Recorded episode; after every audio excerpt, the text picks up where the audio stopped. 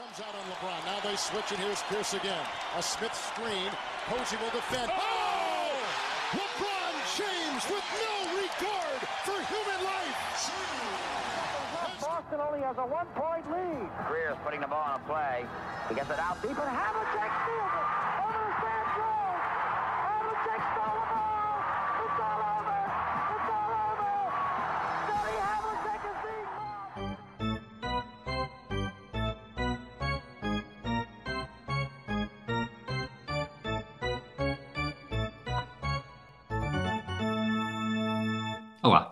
sejam bem-vindos a mais um episódio do Afundanço, a rubrica do podcast de 24 segundos, onde nos enterramos em perguntas sobre a NBA.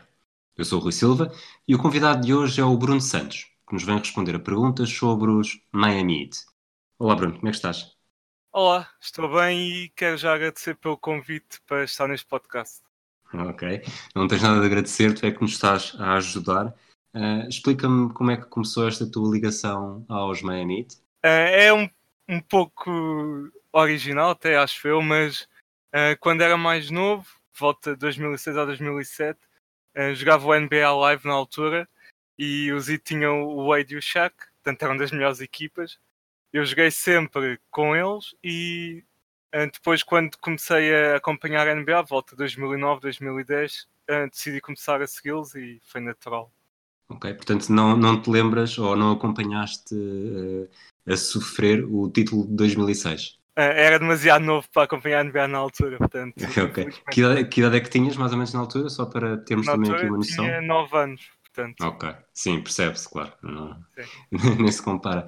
Olha, hum, portanto, tu começaste em 2009, 2010, já apanhaste uma fase em que os IT iam, foram a quatro finais consecutivas, venceram dois títulos. Eh, achas que, que eles eh, atualmente estão a regressar a um caminho em que poderão lutar pel- pelos títulos ou ainda estão longe? Tudo vai depender de 2021, porque esse foi o plano desde há um ou dois anos que toda a gente tem dito isso, que vai tudo depender dessa free agency que é vital. Eh, Eu acho que na- no momento nós estamos com uma equipa parecida à do Hardaway do Morning, que é uma equipa competitiva, mas não é suficiente para ganhar títulos. E- mas no futuro es- espero que mude e passemos esse novo patamar. Quem é que, o tu, eu sei que toda, quando se fala em 2021 toda a gente pensa no, no Giannis, mas o que é que tens em mente ou o que é que achas que os IT têm sobretudo em mente para, para essa free agency? Sim, o sonho é o Giannis, obviamente, mas uma alternativa que me parece bem realista é o Oladipo. Agora a questão é se Oladipo, Butler e Bam é suficiente para um título. Eh, e isso é debatível, mas acho que seria um contender, claramente. Mas há outras alternativas. Quem sabe o Paul George ou Kawhi, se os Clippers correrem mal, é uma free agency com bastantes opções até. Eh, Apesar disso, este ano acaba por estar eh, a fasquia ter subido naturalmente por jogadores como, eh, sobretudo o Bam Adebayo e o Kendrick Nunn, estarem a fazer muito mais do que possivelmente se esperaria deles no início da temporada. Sim, exato. É, ainda por cima, é, o mais importante é que são os jovens a, a liderar esta evolução da equipa, não são os veteranos. O Butler está a jogar ao nível que se esperava, de uma estrela, mas o Bam tornou-se uma estrela e está a um nível que eu sempre eu acreditei nele desde que eh, houve um jogo na época de rookie dele contra os Cavs que ele teve 19 pontos vindo do banco a lançar 7-7 e aí eu pensei, ok, este jovem pode chegar longe. Mas ser All-Star com 22 anos é o que não estava à espera e o céu é o limite para ele. Achas que ele é o, é o, como dizer, o coração desta equipa, ou seja, o, o, o mais importante desta equipa, ou Jimmy Butler, ou outro jogador qualquer? Qual é que achas que é a base para de uma eventual equipa de título no futuro? Ah, Eu acho que o Jimmy ainda é o melhor jogador, mas o Bam é provavelmente mais importante. Até pela falta de alternativas na sua posição, porque se ele se lesiona, ah, estamos numa situação muito complicada. Ele beneficiou bastante do, da saída do Whiteside, concordas, não é? Sim, e já na época passada, na segunda metade da época, estávamos a fazer o período de transição. O Whiteside passou a sair do banco para o BM ser titular e já aí notou-se uma evolução, mas nada comparado com o que está a jogar esta época. Quem é que achas que faz parte desta equipa dos Miami Heat que que os adeptos, que não, os adeptos de NBA que não sigam necessariamente a equipa de Miami uh, menos conhece? Uh, Duncan Robinson ou outro jogador qualquer? Sim, eu diria mesmo o Duncan, apesar de nos últimos meses ter ganho mais alguma notoriedade, a participar no concurso triplos, por exemplo, mas é, é, é eu tendo a, a ser biased para jogadores do ZIT Mas eu acho Mas aqui que não... é, mesmo isso, é mesmo isso que estamos à espera de ouvir aqui. É, sabemos que estamos a falar com um insider, alguém que, que acompanha os Miami Heat melhor do que qualquer adepto que não seja dos Miami Heat. Portanto, conta-nos tudo aquilo que, mesmo com esse, com esse bias, estás à vontade, completamente livre. Sim, ainda bem. É que o Duncan parece-me. Claro que é só. O sample size é pequeno, é só uma época, mas parece-me um shooter top 10 na liga inteira. É extremamente versátil no seu lançamento ou seja, spot-up, ou seja, a correr uh, atrás de bloqueios. E ainda ontem, uh, no jogo contra os Cavs, que infelizmente foi uma derrota, uh, foi o jogador do ZIT na história mais rápido a chegar aos 200 triplos, o que mostra muito o, o impacto que está a ter nesta equipa e a importância que tem para o ataque, principalmente. Ele já tem 25 anos, portanto, dirias que, que, será o jogador perfeito numa rotação de uma equipa que lute pelo título no futuro. Sim, ainda por cima, eh, em 2021 será free agent restrito, tal como o Nano, e, mas como uh, vai ter um cap hold baixo, acredito que os IT o vão manter na próxima equipa que lute pelo título. Ok. Eh, esta no início da época foi muito. O Butler falhou os primeiros jogos e o, o backcourt ficou famoso pelo Kendrick Nunn e o Tyler Hero, dois rookies com histórias bastante diferentes e diria eu com potenciais bastante diferentes. Uh, Fala-nos um bocadinho dos dois, em que é que eles diferem, quem é que acreditas mais para o futuro? Ah, de momento, eu acho que o Nunn é, é um jogador que, apesar de ser rookie, parece o seu estilo de jogo parece um jogador experiente, um veterano penso que de momento é o jogador superior, mas tendo em conta a diferença de idade, acho que o Hero tem mais algum potencial. Mas o Nan, em termos de estilo de jogo, faz-me lembrar um pouco o Lou Williams, em termos de ser um scorer que consegue criar o seu lançamento. E o potencial do Hero depende muito de uma coisa: é se consegue marcar sem ser só lançamentos exteriores. Porque a finalizar perto do sexto ele ainda é bastante fraco e isso limita um pouco o seu potencial, mas pode ser que melhore aí. Ok. Uh, esta trade deadline, para mim, os IT foram um dos grandes eh, vencedores, mas agora que já, já temos alguns jogos em cima, portanto, o Iguodala já fez seis jogos, o Jay Crowder também. Como é, que, como é que a equipa se está a adaptar a estes dois novos extremos? Uh, esta troca veio numa altura para a equipa por causa das lesões nos últimos jogos temos só ganhamos aos Cavs num jogo e aos Warriors, mas eu acho que esta troca vai nos playoffs vai ser muito importante. E, nem, e muita gente uh, interpretou a troca como se fosse só pelo Iguodala, mas eu até diria que o Crowder é capaz de ser mais importante desde que o lançamento exterior continua a cair. É, sim, é, é um, muito... é inconsistente, sim. Exatamente, isto é, é algo que eu já me lembro do tempo dos Celtics em que era Sim. quase o live by the tree and die by the igualmente, portanto percebo perfeitamente o que estás a dizer. Uh, qual é que achas que é a fasquia para, para esta temporada nos playoffs? Antes disso, na fase regular, acho, uh, portanto, continuam a lutar pelo, pelo segundo lugar, não é? Apesar de já estarem Sim. neste momento estão com seis jogos. Nós estamos a gravar na, na terça-feira, depois dos jogos de segunda, ainda antes dos jogos de terça. Uh, portanto, acima de tudo, ter, o, ter vantagem em casa na primeira ronda, concordas? Sim, eu acho que o segundo lugar já está muito difícil, ainda por cima os Raptors estão a jogar muito bem. O terceiro lugar também cada vez parece mais uma miragem, os Celtics também estão em boa forma. Uh, mas eu acho que o quarto lugar é vital se, se o Zito quiser ganhar uma série. Especialmente porque esta equipa em casa e fora de casa é completamente diferente.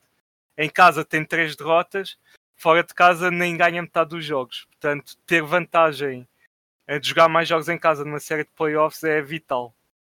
Sobretudo porque se acabasse agora, defrontavam os Sixers, que em casa também só têm duas derrotas e, e fora não ganha metade dos jogos. Aliás, não ganha sequer um terço dos jogos, portanto promete ser uma série, acho que é uma série que tem tudo para ser espetacular e ao mesmo tempo com uma grande vantagem de quem, de quem joga em casa, daí a importância desse eventual sétimo jogo. Sim, exato. Parece claramente uma série que as, sé as séries playoffs são sempre imprevisíveis, mas isso parece uma série que vai a sete jogos com, todas, com as equipas a ganhar todos os jogos em sua casa. Na melhor das hipóteses, o que é que achas, onde é que achas que os IT conseguem chegar esta temporada? Achas que passando essa primeira ronda e, e parecendo que depois tem os Bucks do Miguel Gouveia à espera, uh, achas que pode haver alguma surpresa se, se Iguodala se enquadrar bem e começar a defender melhor? Se Jay Crowder também se enquadrar bem? Butler, uh, regresso do Tyler Hero, achas que é possível ou é muito, muito difícil, é. muito improvável? Eu acho que é possível fazer uma série competitiva uh, e, em teoria e no papel, encaixamos bem com os Bucks. E, aliás, nos jogos das últimas épocas, os Bucks têm tido muitas dificuldades contra os Heat. Ainda nesta época, os Heat ganharam em Milwaukee sem o Butler. Portanto, isso tem algum valor, mas a diferença de talento do Yanis para, para a equipa dos Heat, eu acho que ia fazer diferença nessa série. Portanto, aí até seria importante ter a terceira seed para evitar os bugs logo na segunda ronda, mas parece difícil de momento. Só para te deixar aqui um bocadinho na berlinda, se tivesses de fazer probabilidade de avançar numa série Bucks uh, It, quem é que, que percentagem é que davas a cada uma das equipas? Uh, diria cerca de 80% para os Bucks, 80-85%, a tentar ser okay. realista. Ok, ok. Uh, vamos avançar para a, para a fase do quiz? Sim, parece-me bem. Portanto, tu disseste-me que uh, se em 2006 tinhas cerca de 9 anos, uh, quando nasceste já havia a Miami Heat. Sim, sim. Portanto, a primeira pergunta é exatamente essa: em que ano é que os Miami Heat chegaram à NBA? Portanto, foi sabes, no sabes? final dos anos 80. Agora okay. está-me. Estás, estás no caminho certo? Sim. Uh, estou na dúvida entre 88 e 89, mas. Uh, Posso dizer, dizer, que são. Diz isto, eram duas das opções que eu tinha aqui e okay. uma delas está certa. Portanto, tens 50% de hipótese neste momento. Uh, então vou dizer 89. Foi 88. Ah. O, quase, quase 89. Portanto, o primeiro jogo na história foi a 5 de novembro de 1988 contra os Clippers, em casa. Uh, perderam 91-111. Pois, nesses primeiros anos não, as equipas não eram muito famosas. Depois eu olhei para o plantel, quis aqui trazer alguma estatística ou curiosidade do, da primeira equipa de sempre e sinceramente não reconheci nem um único jogador. O Ronnie Seikawi não estava Era, era. Estava, estava, estava. Mas eu nunca tinha ouvido falar dele até começar a fazer esta pesquisa para este afundanço. Portanto, confesso aqui o meu, o meu desconhecimento Sim. total do Zito nesta altura. Uh, pergunta número 2. Quem é o jogador com mais ressaltos na história dos Miami Heat? É um jogador que agora é meio treinador, mas é o Donny Zaslon. Exatamente. O Donny Zaslon com 5.711. Uh, eh, outras opções que eu tinha aqui, o Alonso Morning tem 4.807. Também tinha o Hassan Whiteside que tem 3.053. Tinha posto o Shaquille O'Neal só para confundir, mas nem sequer teve Sim. anos suficientes para... Aliás, eu acho que ninguém estaria anos suficientes para combater, para competir pois. com o Zaslan, não é? Ele já, ele já jogou esta época. Eu posso, uh, posso ainda, aqui, mas tens ideia? Ainda jogou no, no último jogo em casa contra os Cavs, porque foi a noite em que retiraram a camisola do Wade e portanto foi uma, uma espécie de homenagem. E como estava a ser um jogo desequilibrado, acho que fez 10 minutos. Pois, ele tem, estava aqui a ver a estatística, ele já tem 39 anos tem 3 jogos uh, com médias de 7 minutos por jogo. Portanto, jogou 21 minutos esta época. Só jogou mais 21 do que nós os dois juntos. Sim. Pergunta número 3. Antes de LeBron James ter vencido o prémio individual em anos consecutivos, foi MVP em 2012 e em 2013, só outro elemento do ZIT o tinha conseguido, portanto, vencer o mesmo prémio em anos consecutivos. Uh, quem é que foi? Uh, quais são as opções? As opções são Dwayne Wade, Alonso Mourning, Pat Riley ou Eric Spolstra. Uh... Portanto, um destes nomes ganhou um troféu, daqueles troféus de, de final da época, em anos consecutivos. Pois. O Wade ganhou dois Skills Challenges, mas isso não, não, não conta. Não, não, isso, não, isso é só. Hum, MVP, jogador defensivo do ano, uh, Most Improved, Rookie, uh, poderia ser, mas ninguém ganha Sim. o prémio de Rookie em anos consecutivos. Um, Tirando o Sixth Ben Man. Diz? O Ben Simmons podia ter ganho. exato, exato, exato. Ah, mas ah, o Spolstra sei que nunca ganhou o treinador do ano, portanto não é. Ah, eu estou a pensar que o Morning é capaz de ter ganho vários jogadores defensivos do ano, portanto eu estou inclinado para ele. O Vais-te Pat- inclinar definitivamente? ah, vou só refletir mais um pouco. Mas ok, não há, não há pressa. Portanto, posso dizer-te que o Dwayne Wade não foi, uh, o Ok. Eric Spoelstra também não foi. Portanto, mais uma vez, Ok. estás no caminho certo. Então ou foi o Pat Riley ganhar dois treinadores do ano, mas também penso que em anos consecutivos não me lembro disso, talvez no final dos anos 90, mas eh, eu vou, vou mesmo apostar no Morning. E apostas muito bem. Ele foi o jogador defensivo do ano em 1999 e em 2000. Ok, ainda bem. Portanto, está a ser fácil, não é? Quer dizer, não necessariamente fácil, mas está, está a passar bem. Sim, sim. Pergunta número 4. Os Miami Heat, e esta, eh, as duas próximas achei, muita, achei curiosas.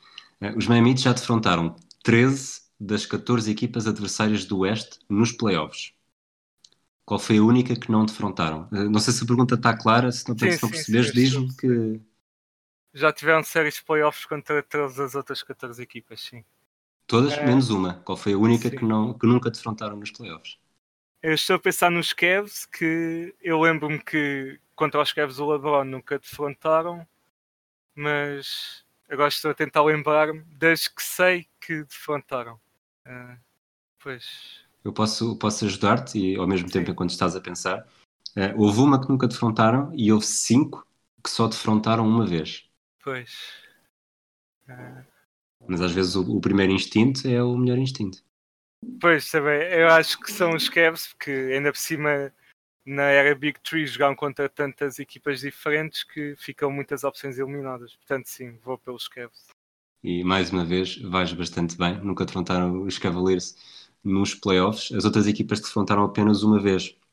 Os Wizards em 2005, os Magic em 97, os Bucks em 2013, os Bobcats. E eu aqui contabilizei os Bobcats, apesar de se, se- se os Bobcats, se nunca tivessem contado os Bobcats, eu não contabilizaria porque é uma equipa que já não existe.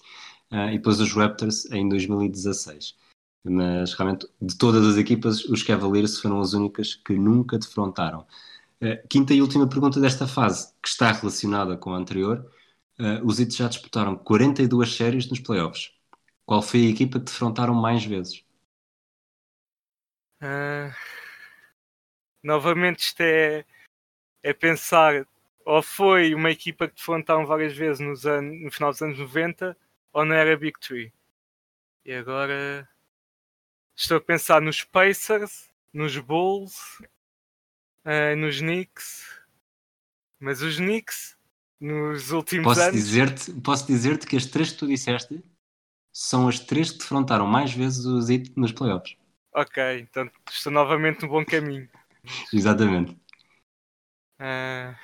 Agora qual será?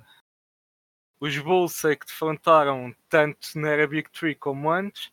Os Pacers penso que foi só as três séries na era Big Tree. Três ou quatro. E. ah, O que é que o teu Penso- instinto diz? acho que vou dizer os Knicks. Só porque foram. Houve uma rivalidade na altura, tantas séries seguidas contra os Knicks do Pat Riley e depois o Pat Riley veio para Miami, portanto. Um, os Knicks foram cinco vezes e houve realmente, das primeiras, houve muitos, muitos duelos com os Knicks, mas os Bulls foram sete. Ah, Foi na, na primeira ronda em 92, na primeira ronda em 96, na final de conferência em 97, na primeira ronda em 2006, na primeira ronda em 2007, final de conferência em 2011 e segunda ronda em 2013.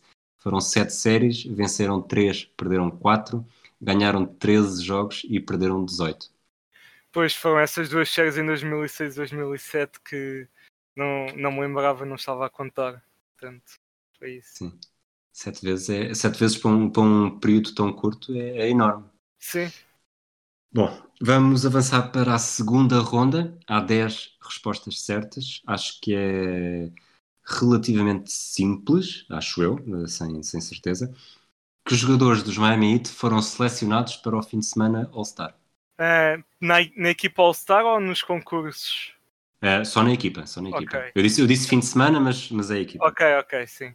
Então, Wade, Butler, Bam, LeBron, Bosch. Ui, Eh, espera, espera, espera, pronto. Sim, Bam ok, Adebayo ok. em, Vou- em 2000 mais devagar, Sim, Em 2020, Butler em 2020. Sim. Eh, portanto, esta época, os dois. O Dwayne Wade foi de 2005 a 2016 e depois, finalmente, em 2019. Eh, disseste depois também o Chris LeBron. Bosh e o LeBron de 2011 a 2014. E com isto já tens cinco. Sim. Faltam-te outros cinco que são, que são mais antigos. Agora o Morning, Alonso Morning de noven- 96 e 97 e depois de 2000 a 2002 foi o primeiro jogador da história do ZIT a ser hum, selecionado para, para uma equipa All-Star. eh, o Hardaway, O Tim Hardaway em 97 e 98. O Shaq, O Shaq de 2005 a 2007 e falta-te um que, sinceramente, para mim é o mais difícil. eh, apenas um, é que o Dragic, Ah, desculpa, não vi que faltava Ah, esse. Sim, pois. o Dragic em 2018, sim, tens razão. Ainda bem que, É. ainda bem que o disseste. Senão não O sei outro- se... sim. E agora falta um que é mais antigo, foi em 2001. Estou a pensar no Glenn Rice. Não sei. Não, não foi. Eh, Eddie Jones.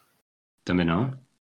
eh, Aqui, as pistas que eu tenho, que acho que não são. Lá está, eu conhecia o nome, não me diz, diz-me alguma coisa, mas sem grande certeza. Eh, A pista que eu tenho aqui é: a carreira demorou a arrancar, jogou na Turquia e em campeonatos de segunda dimensão antes de começar a dar nas vistas nos Knicks entre 91 e 96. Só jogou no ZIT uma temporada, 2000-2001. eh, Foi-se chamado para o fim de semana All-Star e teve médias de temporada de 16 pontos e 9 ressaltos. Portanto, apesar de ser, apesar de estar aqui nesta lista, foi um jogador que só teve um ano no ZIT. Pois. Talvez por isso também não seja tão fácil. então deve ser um poste, mas realmente é um pouco complicado.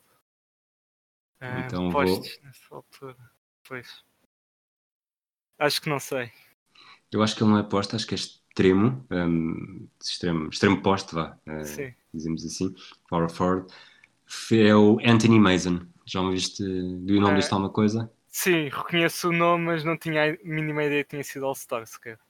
É, Este dos, dos, 10, dos 10 jogadores, este era o mais difícil. Porque Sim. tens os, tens os jogadores históricos antigos, que é, que é relativamente simples de lembrar, os jogadores mais recentes, que já é uma altura que acompanhas e, e está Sim. fresco na memória, e depois esta era a armadilha, a principal armadilha. Pois.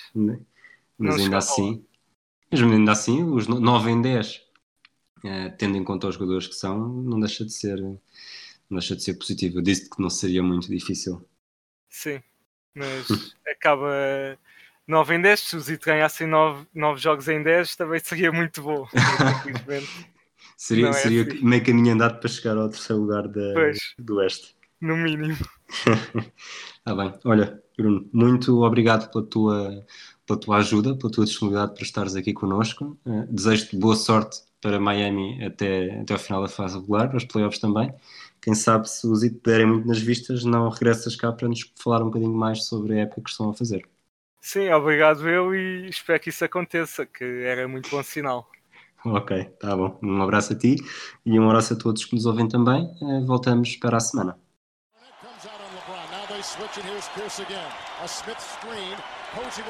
Oh! LeBron James with no regard for human life. Boston only has a one-point lead. Greer's putting the ball on a play. He gets it out deep. But Havlicek steals it. Over to Sam Jones. Havlicek stole